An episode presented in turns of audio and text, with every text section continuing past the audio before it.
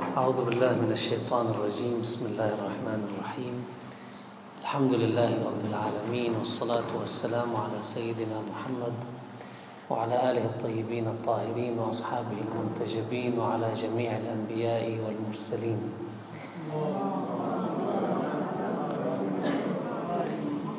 السلام عليكم جميعا ورحمة الله وبركاته.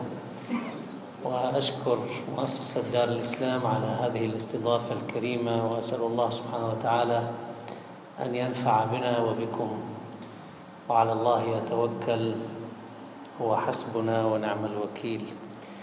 موضوع التحديات التي تواجه الشباب المسلم في الغرب وجزء من التحديات التي تواجه الإسلام عموما. لكن في الغرب تكتسب التحديات نوعية وزخما ومستوى قد يختلف عن ما تواجهه الفئة الشبابية عموما في بلداننا العربية والإسلامية. وإن كان الواقع الذي فتحها وسائل التواصل اليوم على مصراعيه هذا الواقع أصبح يختصر المسافات فأصبحت الإشكاليات التي تنشأ في الغرب هي ذاتها الإشكاليات التي تعتمل في رأس الشباب المؤمن والمسلم في الشرق. لم يعد هناك في الحقيقة من حدود فاصلة بين الشباب عموما خصوصا أن الجهة المهيمنة اليوم على مساحة النتاج الحضاري بين مزدوجين الإنساني هو الغرب عموما الذي أصبح له جامعات وأصبح له شركات معولمة تغزو كل أسواقنا وكل مواقعنا. الذي يريد أن يتعلم تعليما ناجحا بحسب تصنيف السوق فلا بد أن ينتسب إلى جامعات خاصة وهذه الجامعات الخاصة هي الجامعات التي أوجدت فروعا لها. هي الجامعات الأم في الغرب وأوجدت فروعا لها في بلداننا. والذي يريد أن يعمل عملا يدر عليه أرباحا معينة فلا بد أن يعمل في ضمن هذه الشركات المعولمة. وبالتالي إذا أردنا أن نختصر المشهد نحن نعيش اليوم في ساحة معولمة على المستوى الاقتصادي وعلى المستوى العلمي وأيضا بدرجة أخرى على المستوى التربوي غير المباشر.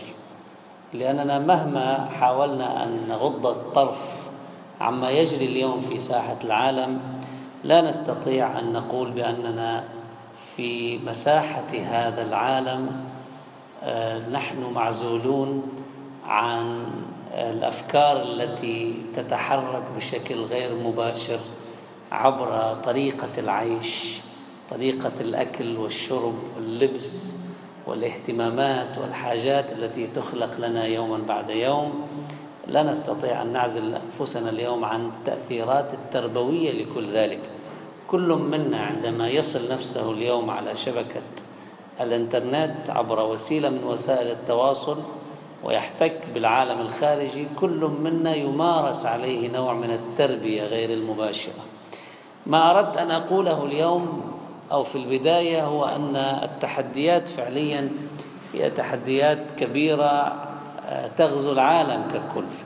لكن يضاف إلى ذلك التحديات التي تواجه الشباب المسلم في الغرب هو أن الغرب بحد ذاته يمثل البيئة الخصبة أو عنصر الجذب الكبير لأبنائنا.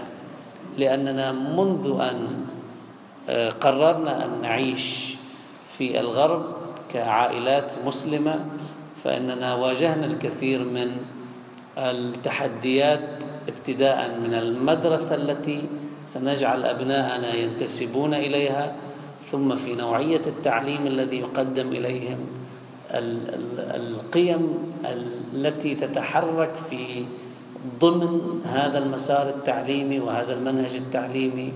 وبالتالي وجدنا بأننا ربما بشكل أو بآخر وجدنا أننا أمام نوعين من التفكير.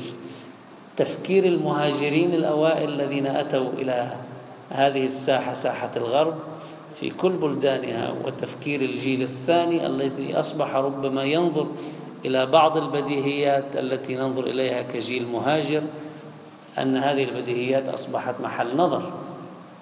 وعندما تكون هذه البديهيات محل نظر معنى ذلك أنه سيفرض علينا ذلك مسارا من الحوار ومن الإقناع والإقناع المتبادل بيننا وبين أبنائنا الذين نفترض مسبقا أنهم ينبغي أن يتأثروا بنا ينبغي أن يتحركوا في فلكنا ينبغي أن تكون يكونوا امتدادا لثقافتنا لقيمنا. والحال أننا نجد هذا الأمر ربما نتحرك فيه في نوع من المشي عكس التيار كما يقال. نحن في هذه المجتمعات نعيش في تيار شارف على كل المستويات أصلا هو تيار الرأسمالية عموما العولمة عموما وتيار بطبيعته جارف بشكل وبآخر. على كل حال لا أعتقد بأننا أمام ذلك آه، نحتاج إلى أن نحلل كثيرا نوع التحديات آه، التي أجمل أخونا في التقديم بعض عناوينها الأساسية والتي يقع في أولها الهوية الإسلامية. هذا من أهم التحديات التي تواجه آه، الشباب المسلم في الغرب.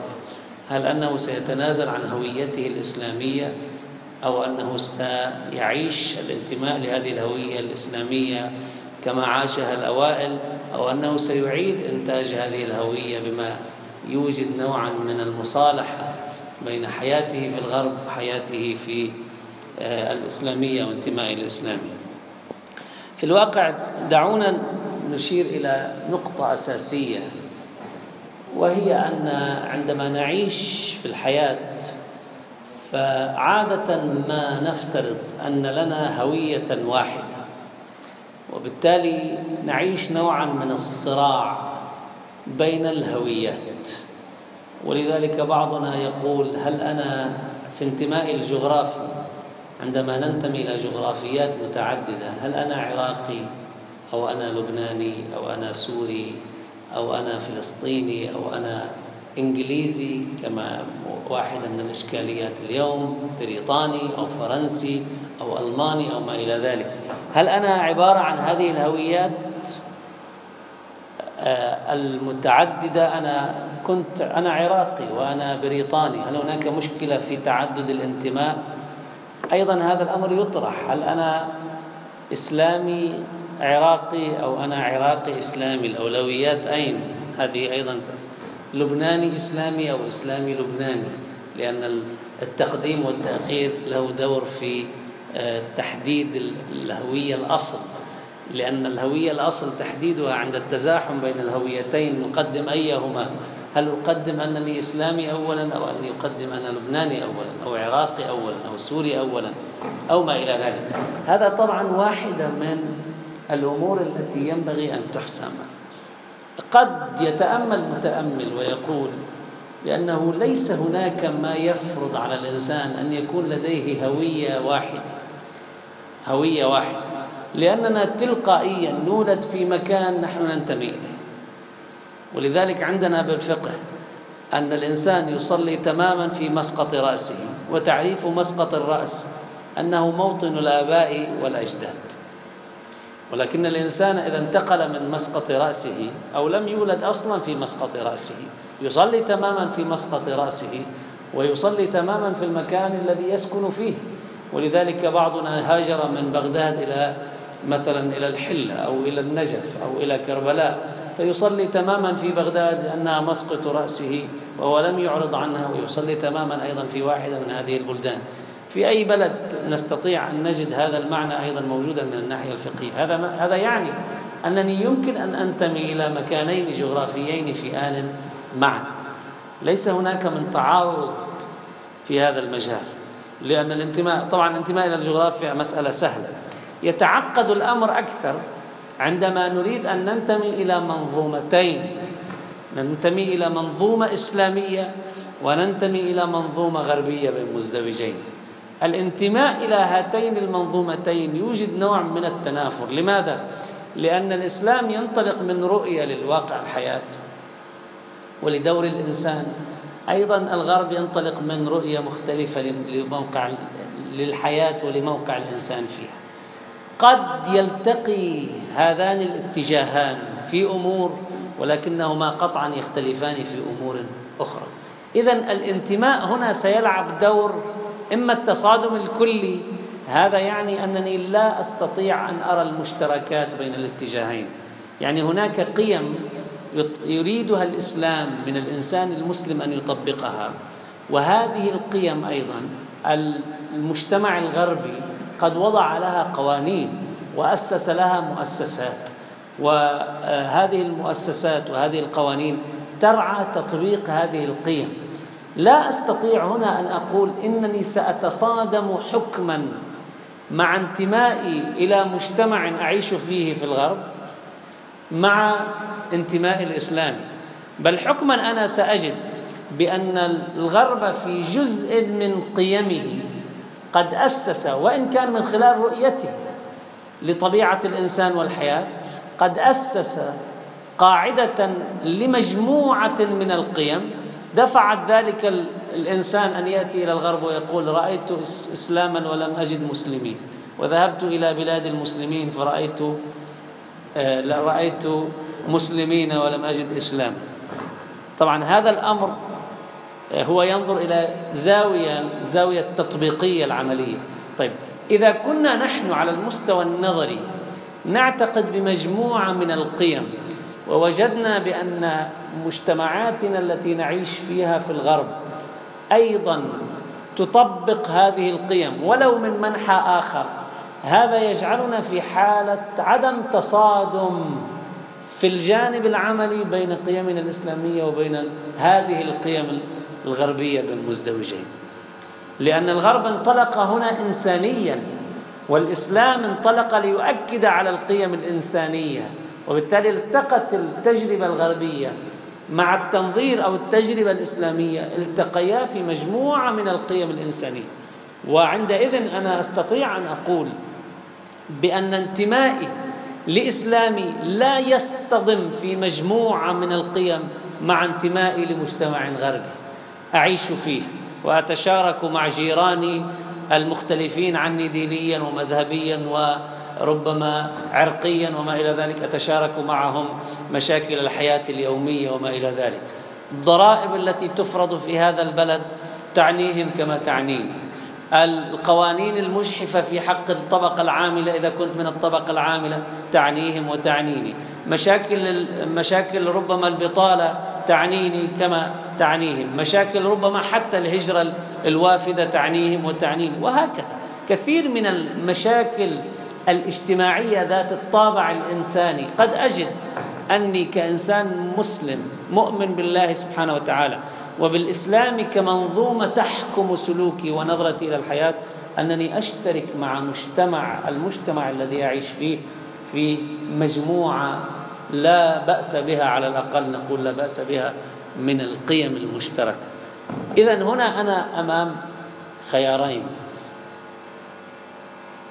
إما أن أمارسها كما يمارسها الإنسان الغربي من منظوره القانوني الوطني.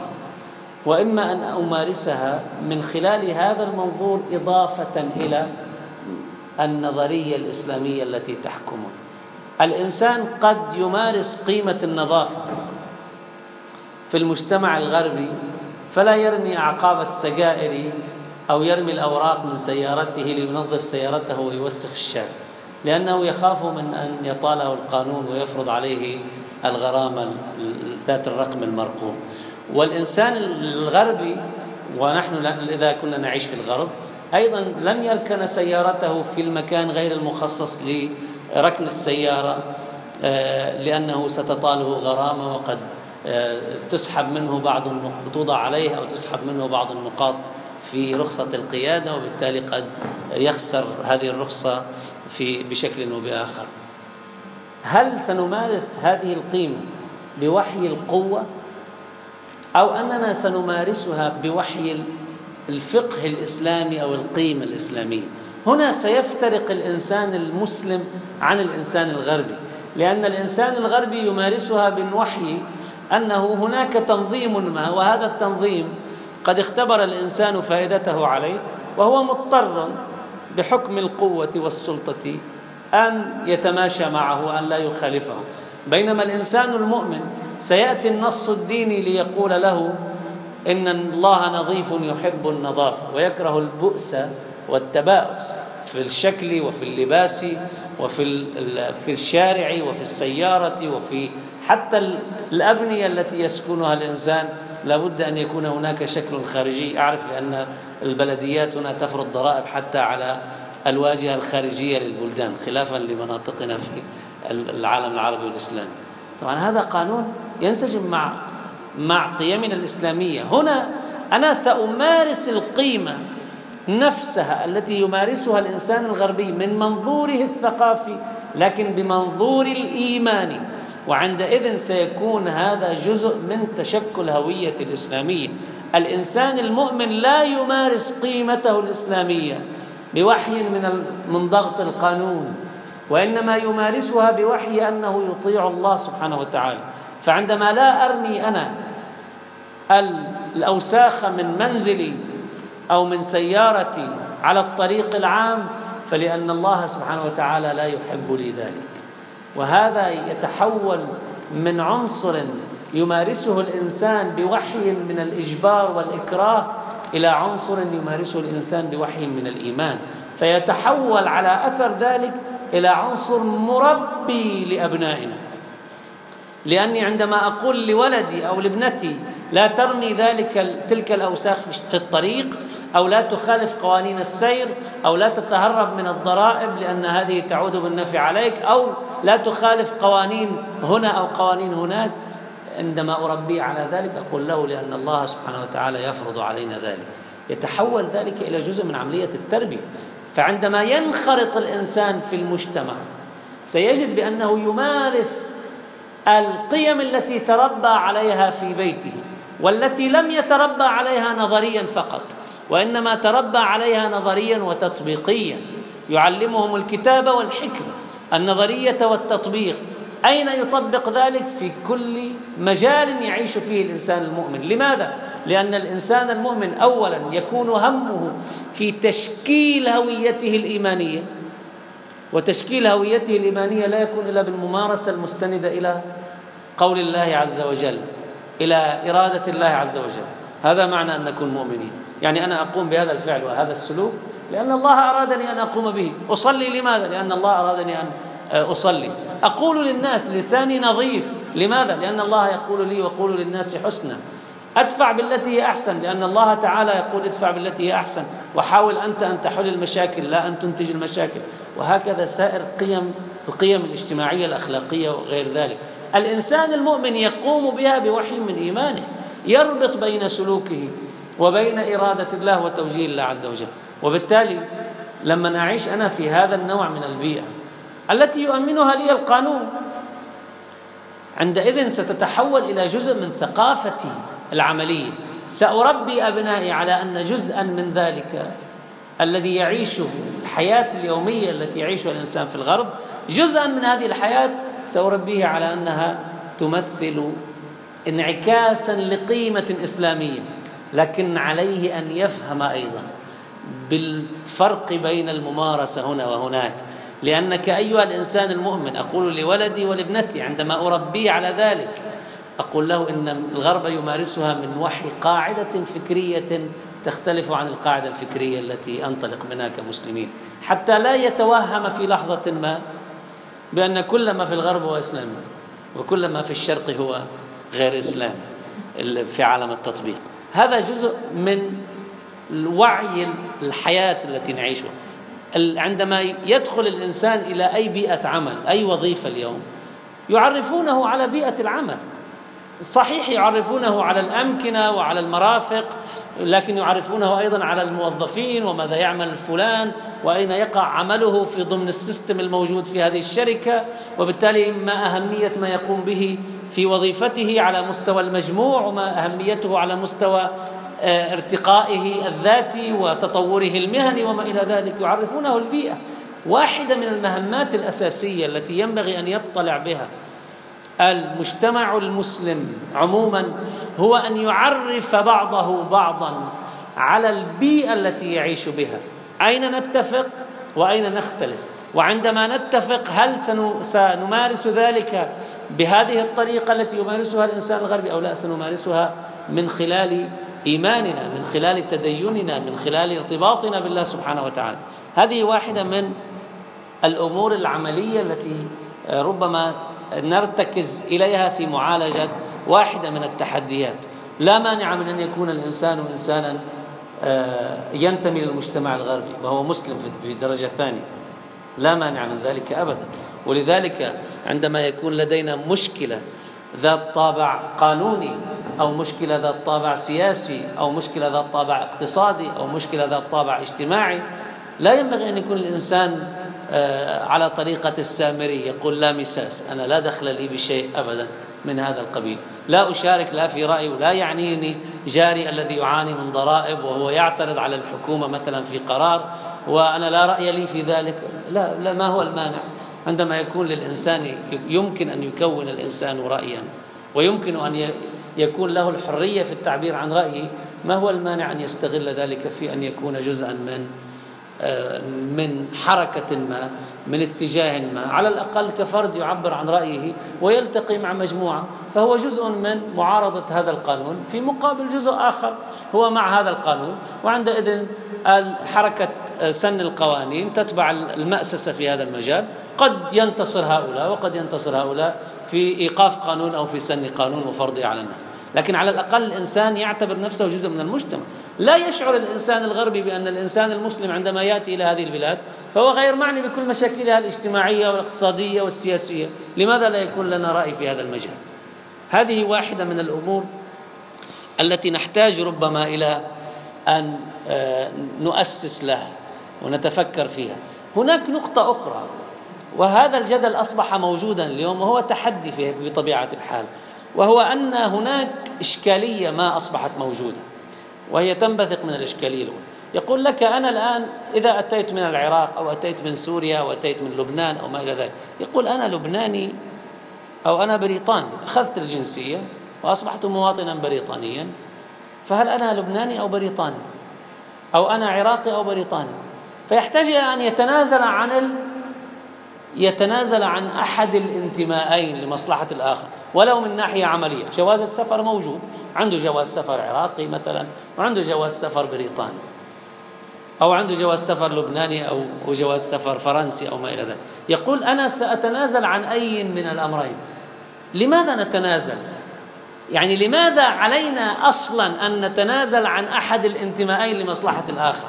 ما, الإنس... ما انتماء العراقي سأقاربه من خلال بعد الإنساني وبعد الإسلامي وأيضا انتماء البريطاني سأمارسه من خلال بعد الإنساني وبعد الإسلامي ولا نعتقد بأن هناك إثنينية بين الإنسانية وبين الإسلامية. بالعكس كلما كان الإنسان إنسانا أكثر كلما كان إسلاميا أكثر. على كل حال هذا موضوع بحد ذاته موضوع يحتاج إلى تنظيم مستقل. لكن ما أردت أن أؤكد عليه أنه عندما نقارب انتماءاتنا إنسانية فأنا لا أستطيع أن أقول أنا بعد ما إلي دخل بأهلي وناسي الذين أنتمي إليهم وينتمون إلي وتجمعني بهم صلة ولو تاريخ. يمكن واحد مو عايش بالعراق ولا عايش في لبنان هو ولد هنا ولغته التي يتكلمها يوميا هي اللغة الإنجليزية. طيب والعربية ربما تعلمها أيام السبت وكذا ويكاد يقرأ القرآن أو بعض الأحاديث أكثر من ذلك لا ليس لديه الكثير. حتى مجالس السيرة الحسينية والخطابة والوعظ والإرشاد يحتاج اليوم فيها إلى اللغة الإنجليزية. يقول أنا ولدت هنا بعد ما لي دخل. صحيح لكن عندما أتربى إسلاميا أنا لا أستطيع أن أقول بأنني غير معني اليوم خصوصا هذه الأيام غير معني بما يجري في العراق. وغير معني بما يجري في لبنان إذا كنت لبناني وغير معني فيما يجري في سوريا إذا كنت سوري لماذا؟ حتى لو ولدت هنا ولم ولم أزر ربما بلدي المنشأ يوما من الأيام لماذا؟ لأن الجانب الإنساني إذا تنكر الإنسان له في جانب فهو يؤثر حتى على طريقة صوغ شخصيتنا الإيمانية لأن الله سبحانه وتعالى والأحاديث الشريفة تبعا لتوجيه الله عز وجل ماذا تقول؟ من لم يهتم بأمور المسلمين فليس بمسلم. فكيف بالمن يقتربون منه؟ واحد له شغل لأن إذا واحد الآن يبحث الإنسان الغربي يمكن بالغرب ما عندهم هذا النوع من الاهتمامات خصوصا مع وجود كثير من الحالات التي تسمح بتداخل الأنساب بعضها ببعض. طيب لكن اليوم نبحث عن نبحث عن شجرة الأنساب انتماء شجرة النسب يعني أن هناك جذر تاريخي ما. واحد اليوم ما رجعوا لنا الآن أصلنا نحن البشر رجعوا لنا إياه إلى الإنسان الأول الذي كان يشبه القرد في انحناءته أو كذا أو كذا نظرية التطور التي تتحدث عن ذلك. طيب إذا معني الإنسان أيضا بتراثه بتاريخه؟ فكيف بالتاريخ القريب الذي هو تاريخ آبائي الأقربين وليس آبائي الأبعدين؟ طيب إذا كان هذا الإنسان الذي يقربني ابن عمي أو ابن خالي أو فلان أو فلان الذي هو في الجوار مع آبائي وتربطنا بهم علاقة معرفة. ونعرف أنهم يعنون. غير معني؟ لماذا أكون غير معني؟ لا مانع من أن أجمع بين الأمرين. لأن المشكلة عندما تواجه الإنسان في بلدي الذي أعيش فيه وتواجه الإنسان في بلد آخر يعنيني بشيء ما من الارتباط. هذه المشكلة. تعنيني بكلا الانتماءين. فلماذا علي أن أختار وأعتبر أنني غير معني بعد؟ بكل المشاكل التي تعتمل في بلدي. وهذه واحدة من الإشكاليات التي يتم التسويق لها اليوم. يقال لك بعد غير معني أنت ب أنت غير معني بعد بالمشاكل عليك أن تفكر إنجليزيا بريطانيا. لا مانع من ذلك. أصلا اليوم نقول هذه الأيام الموضوع غير السابق في السابق البلدان مقطعة عن بعضها البعض. اليوم عندما يأتيك الخبر الإعلامي أن فلانا قتل جاره في أقصى ولاية في أمريكا في في في أقصى الغرب الأمريكي. يعنيك تتأثر خصوصا عندما تشاهد صور هذه الجريمة أن إنسان قتل عائلته وانتحر فلان حمل سلاحا ودخل إلى مدرسة وقتل فيها 17 أو 20 أو, أو ما إلى ذلك من الطلاب في المدارس الأمنية ألا يشعر الإنسان بشيء من المشاعر الإنسانية؟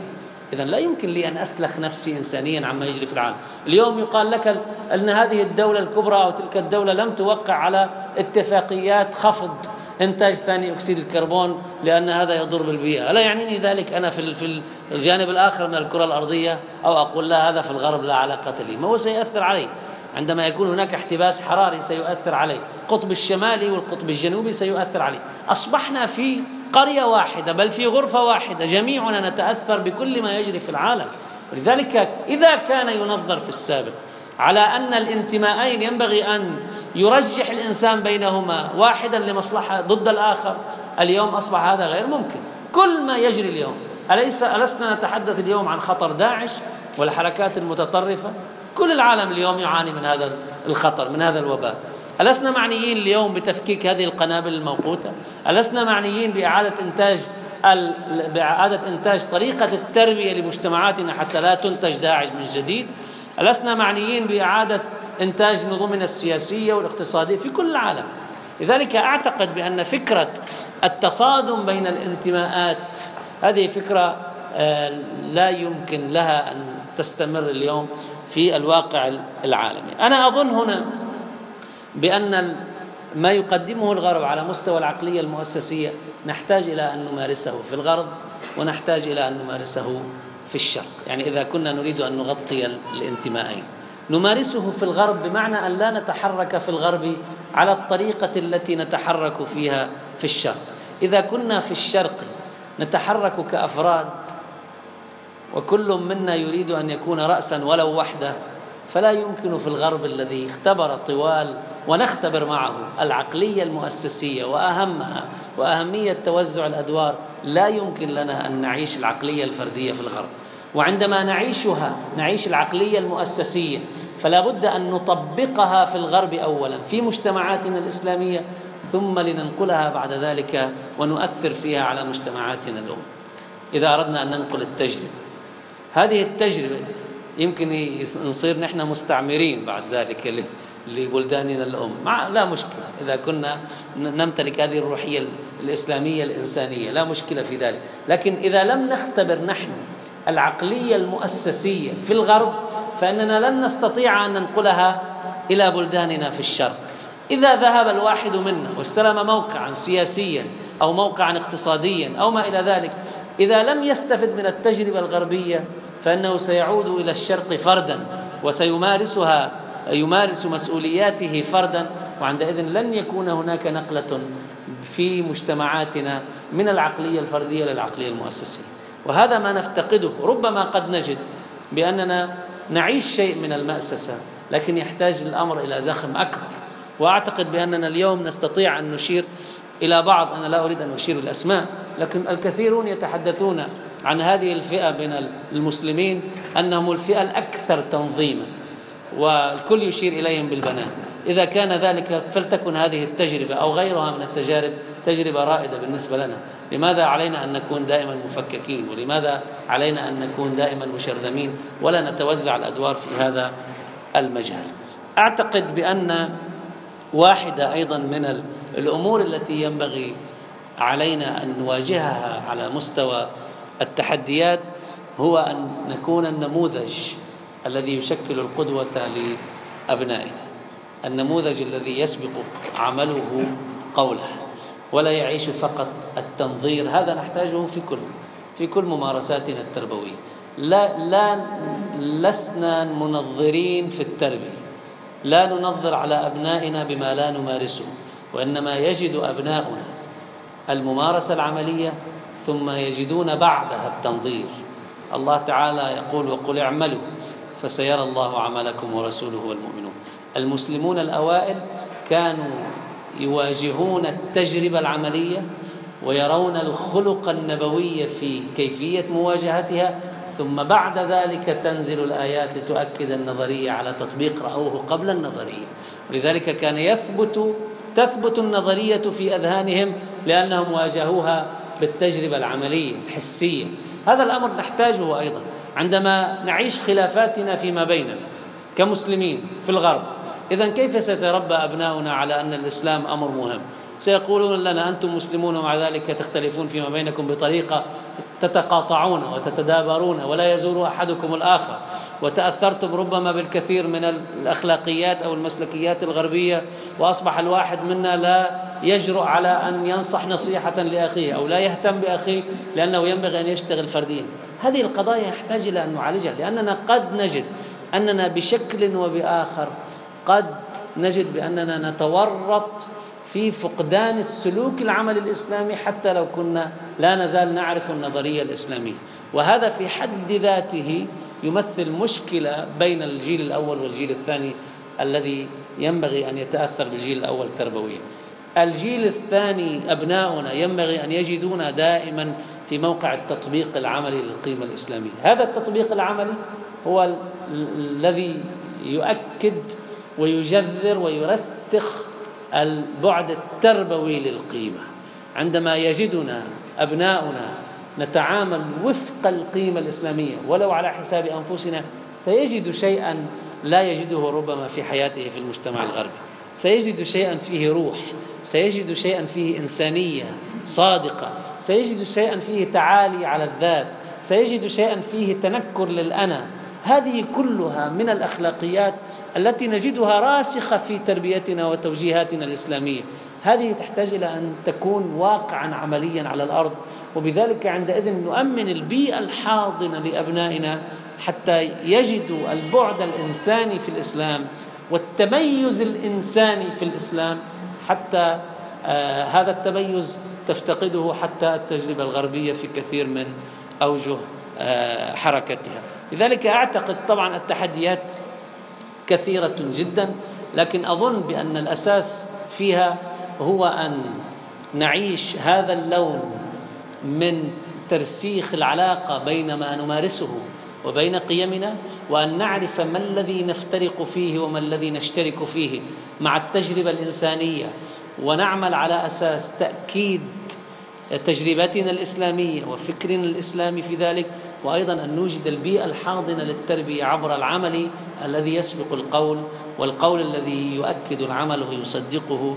لذلك أعتقد بأننا نؤمن على الأقل بيئة حاضنة لتجربة إسلامية آه، إضافة إلى طبعا آه، ذكرنا العقلية المؤسسية إضافة إلى إلى ذلك.